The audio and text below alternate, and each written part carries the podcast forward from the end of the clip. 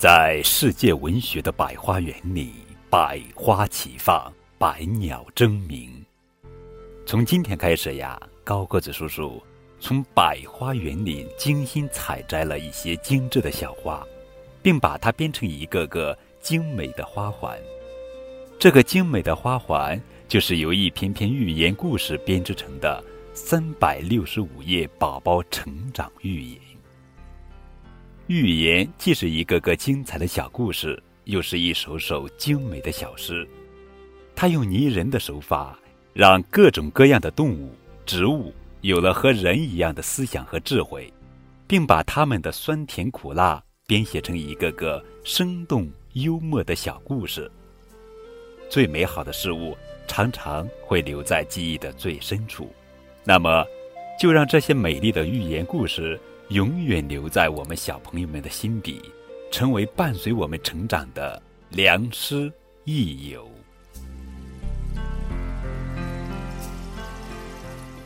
家狗和狼，在一个寒冷的冬季夜晚，一头饥饿的野狼正在月光下四处寻找食物。它已经饿了两天两夜。在冬季找食物是一件非常困难的事情，他不得不从森林里跑出来，小心翼翼地靠近村庄，希望能找到食物充饥。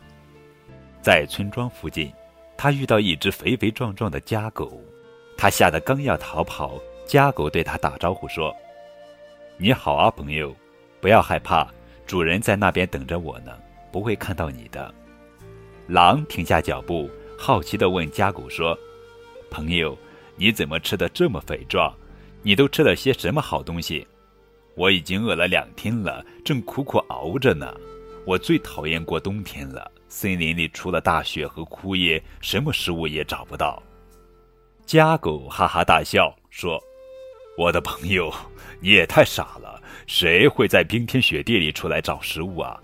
你看我过得多好，每天住在温暖的房间里。”吃着美味的食物，想撒欢，主人就带我出来溜溜，真是神仙般的好日子呀！狼羡慕地问：“你是怎么做才得到了这一切的呢？”家狗得意洋洋地说：“这件事太简单了，你要是也想像我这样吃得饱饱的，把自己养得肥肥壮壮的，只要跟我学就行。每天给主人看家，晚上主人睡觉或者出门不在家的时候。”防止贼进来偷东西。狼有些不相信地问：“你说的也太轻巧了，真的是这样简单吗？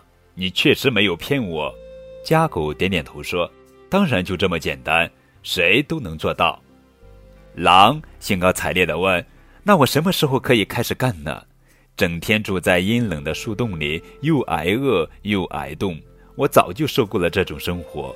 为了住在温暖的房子里。”不用自己费力去找食物，让我做什么我都愿意。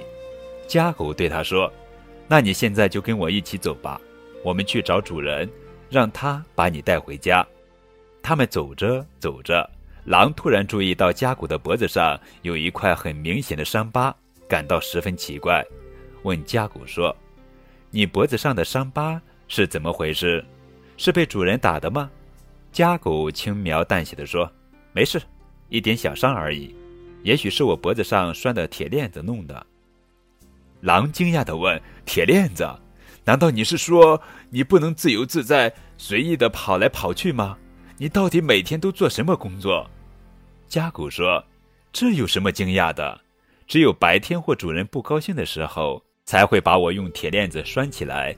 晚上主人肯定会解开铁链。何况如果我摇摇尾巴。”极尽所能的讨好主人，把主人逗开心了，它不但白天也不拴着我，还会把自己盘子里的食物喂给我吃，把我当成宝贝宠着我，那真是美好的生活啊！家狗越说越高兴，仿佛正吃着美味的食物而陶醉其中。狼终于明白了，不屑地对家狗说：“再见，朋友，你去享用你的美餐吧。”我宁可自由自在地住在树林里挨饿，也不愿意过在脖子上戴着铁链子、摇着尾巴讨好别人的生活。在我看来，自由比什么都重要。